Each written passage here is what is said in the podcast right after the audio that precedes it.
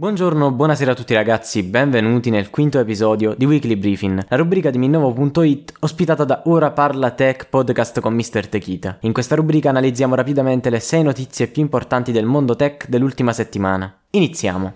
Al sesto posto parliamo di Mastercard. L'azienda ha annunciato che pianifica di supportare le criptovalute come effettivo mezzo di acquisto entro fine 2021. Le criptovalute esistono da anni, eppure sono tuttora più dei mezzi speculativi che delle vere e proprie monete. Una mossa come quella di Mastercard potrebbe invece cambiare le cose. Mastercard non è un'azienda piccola, conta quasi 1 miliardo di utenti, una cifra enorme che appunto entro fine anno potrebbe iniziare a usare cripto per fare acquisti. Sicuramente un cambiamento rilevante. Interessante notare però che l'azienda, consapevole dei tanti rischi associati al possedere determinate cifre in criptovalute, ha affermato che non intende con questo cambiamento raccomandare a nessuno di iniziare ad usarle, ma ha fatto questo passo solamente perché vuole consentire a commercianti e imprese di spostare valori digitali. Per chiudere la questione aggiungo che Mastercard non inizierà ad accettare tutte le criptovalute esistenti, ma solo un numero ristretto. Quali siano però le prescelte non ci è ancora noto. In ogni caso pare che l'azienda voglia selezionare solamente le cripto che possiedono determinati requisiti, tra i quali la conformità a determinate leggi relative alla privacy e soprattutto una grande stabilità come sistema di pagamento.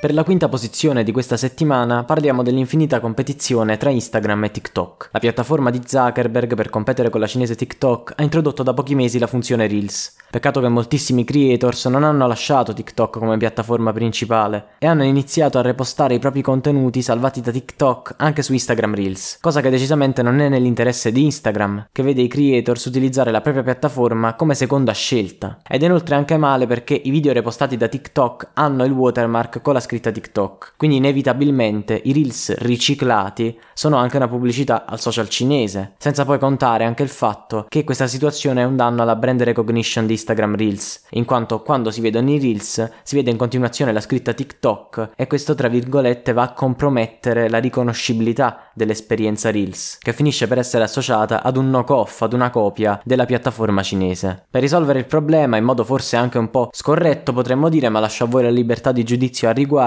Instagram ha deciso di modificare l'algoritmo che consiglia i Reels agli utenti. L'algoritmo in questione smetterà nel prossimo futuro di consigliare Reels nei quali compare il watermark di TikTok. In pratica, se riciclate un video da TikTok e lo postate su Instagram, noterete che praticamente avrà meno visualizzazioni rispetto ad un video normale prodotto direttamente per la piattaforma.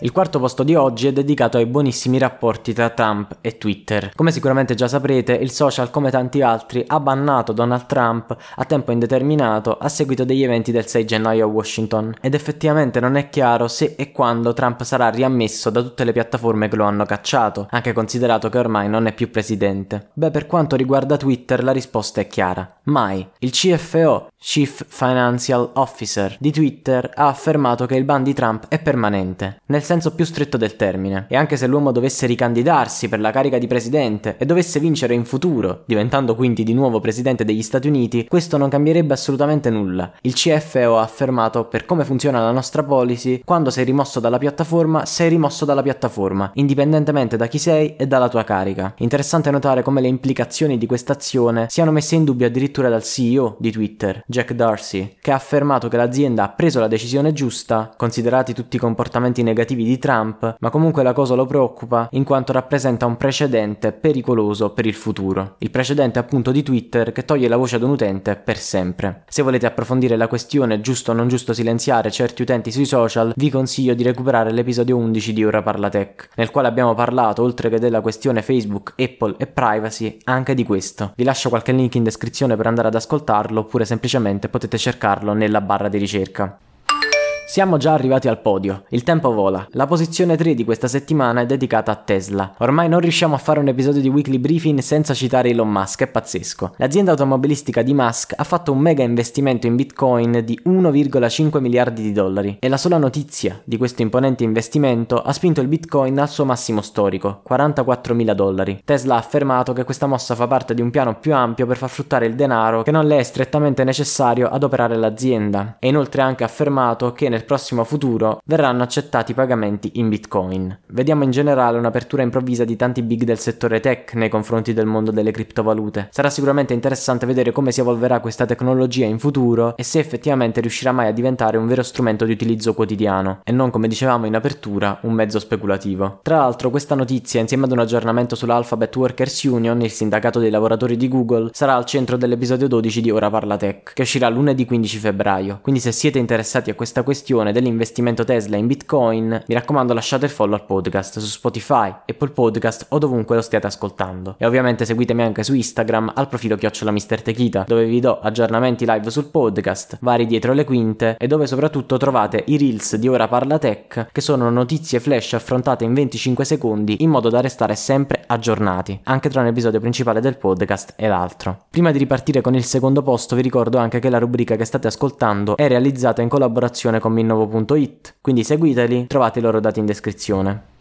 Dicevamo, secondo posto, parliamo di Facebook, che prima in Canada, Brasile e Indonesia, poi negli States e infine potenzialmente in tutto il mondo, ha intenzione di ridurre il volume di contenuti dal carattere politico nei feed degli utenti. Nell'episodio 11, che prima vi consigliavo di recuperare riguardo alla questione degli utenti che vengono bloccati dai social, abbiamo parlato poi in generale della complicata posizione di Facebook rispetto ad Apple per quanto riguarda l'uso dei dati degli utenti. Facebook è infatti in una situazione molto complessa, perché i dati che da un lato rendono il suo sistema di ads tanto efficiente, hanno dall'altro lato anche l'effetto collaterale di estremizzare determinati gruppi già vicini a delle ideologie particolari. Questo per mezzo dell'effetto della bolla digitale. Se volete approfondire la questione, vi ripeto, episodio 11, trovate qualche link in descrizione oppure potete semplicemente cercarlo. Ebbene, detto tutto questo, pare che Facebook voglia scappare praticamente da tutta questa situazione, che è abbastanza scomoda, semplicemente diventando il meno politica possibile. Si tratta per ora solo di un test, ma laddove dovesse avere esito positivo, verrebbe esteso ovviamente a tutto il mondo. Questo non ovviamente che contenuti dal carattere informativo resterebbero in piattaforma, in particolare per quanto riguarda news ufficiali riguardo il Covid-19 oppure altri eventi importanti. E poi anche in generale le notizie che provengono da fonti ufficiali come agenzie e servizi governativi verrebbero comunque mostrate. Non so voi, ma l'idea di un Facebook meno cloaca di opinioni politiche non mi dispiace, ma come sempre dobbiamo vedere come si evolverà la cosa in pratica. È sempre tutto bello su carta.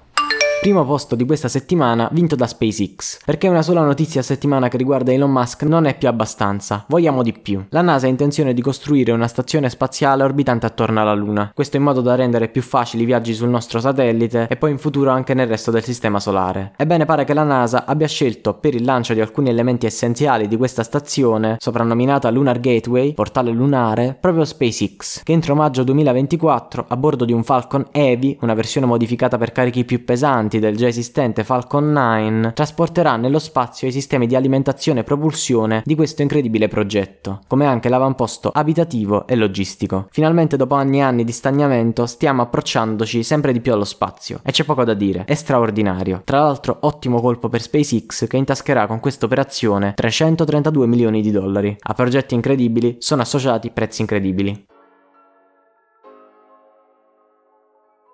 Il quinto episodio di Weekly Briefing è giunto al termine. La rubrica che avete ascoltato è realizzata in collaborazione con Minnovo.it, che vi ricordo di seguire su Instagram, e vi lascio i loro dati in descrizione. Ovviamente vi ricordo anche di seguire Ora Parla Tech, podcast con Mr. Techita, il podcast nel quale commentiamo insieme le notizie più fresche su tecnologia, scienza, intrattenimento, business e in generale su tutto quello che possa ritenersi interessante. Lasciate il follow sia qui, su Spotify, Apple Podcast o dovunque mi stiate ascoltando, che anche su Instagram, al profilo @Mr. Techita. Dove vi lascio tantissimi aggiornamenti live sullo stato di produzione del podcast, oltre ovviamente poi ad annunci di collaborazioni e tante altre informazioni.